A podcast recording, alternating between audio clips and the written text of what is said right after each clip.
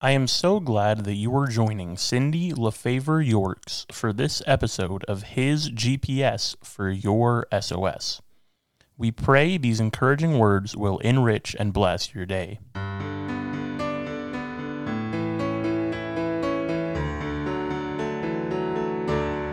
God's perfect timing.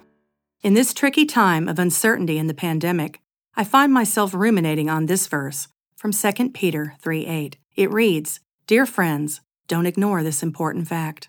A day with the Lord is like a thousand years, and a thousand years is like a day. Well, I don't know about you, but sometimes it feels like a thousand years has passed since this pandemic began. But in the Lord's timetable, it's obviously a mere fraction of that. How easy it is for me to forget that His ways are not mine. In my absurd manner of thinking, I'll try in my own wimpy strength and human frustration to tell God I've had enough. I've been quote unquote good up until now. I'm tempted to quote unquote inform him that this whole thing needs to be over now. But clearly, God is the timekeeper and I'm not. He's God and I'm clearly not. So when I heard that this fall and winter might be even worse than last spring, I wanted to climb in bed and pull the covers over my head. Just saying. I wonder if the Israelites felt that way as they wandered 40 years in the desert. I honestly believe this is our 40 years, people. This COVID thing feels like forever, doesn't it? But it's a blink of an eye to our Lord, and in light of his thousand years to a day timetable. So rather than stew and dread its longevity, I'm trying to choose to spend this time currency wisely.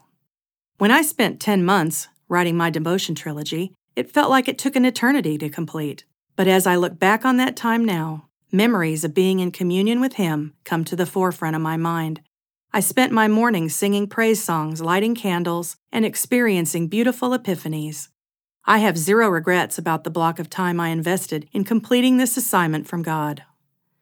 You might do well to ask God how you can spend the remainder of this pandemic time to honor and glorify Him. It doesn't have to involve a huge undertaking. It can be something simple, like a handwritten note to a friend that you dash off, or you might phone a friend who lives alone. Or you may want to set an intention to spend quality time in God's Word. Now more than ever, you might want to make that happen. God has a purpose for COVID 19, even if He didn't cause it. In Ecclesiastes 3:1, we read that there is a time for every purpose under heaven. Have you asked God what His purpose for COVID 19 is in your life? If you do, the answer may be different from that of your friends and neighbors. It may be a time of renewal in your faith, it may encompass a period of strengthening family relationships. God may lead you into a season of letting go of addictions or alliances that are hindering your faith walk and effective witness. He may want you to reevaluate your priorities or do some soul searching.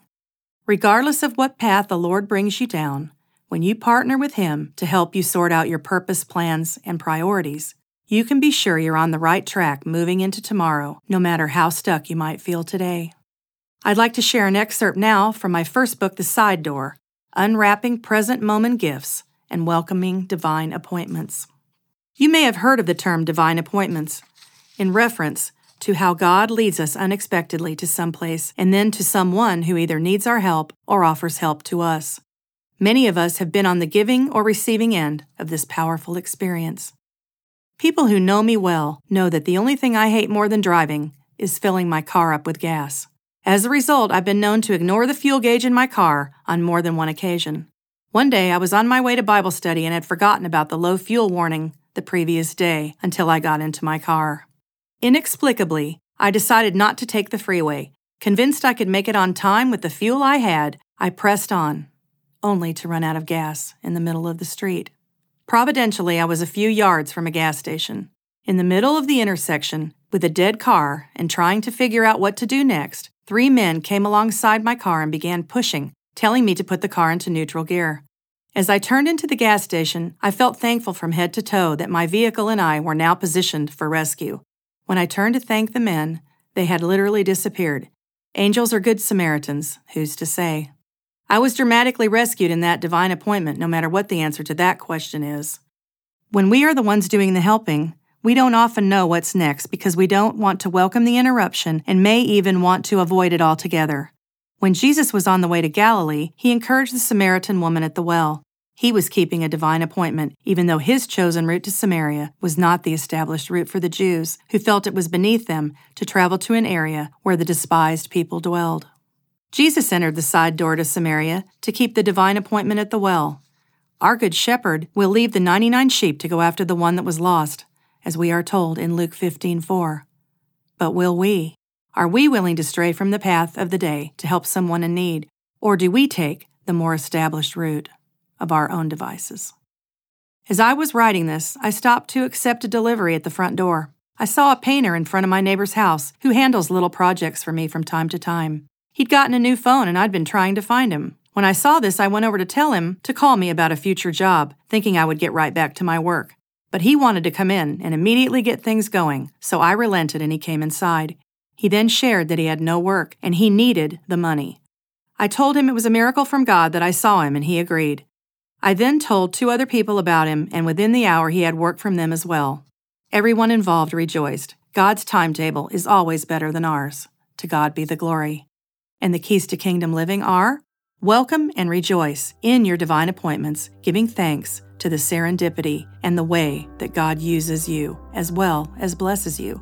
And the doorpost is in all your ways, acknowledge Him, and He will make your paths straight and that's from Proverbs 3 6. Thank you for tuning in today to his GPS for your SOS. Cindy also posts encouragement daily on Instagram. Her first two books in her Plan Door Devotion trilogy are available on Amazon. Her bi monthly blogs can be found at cindyyorks.com.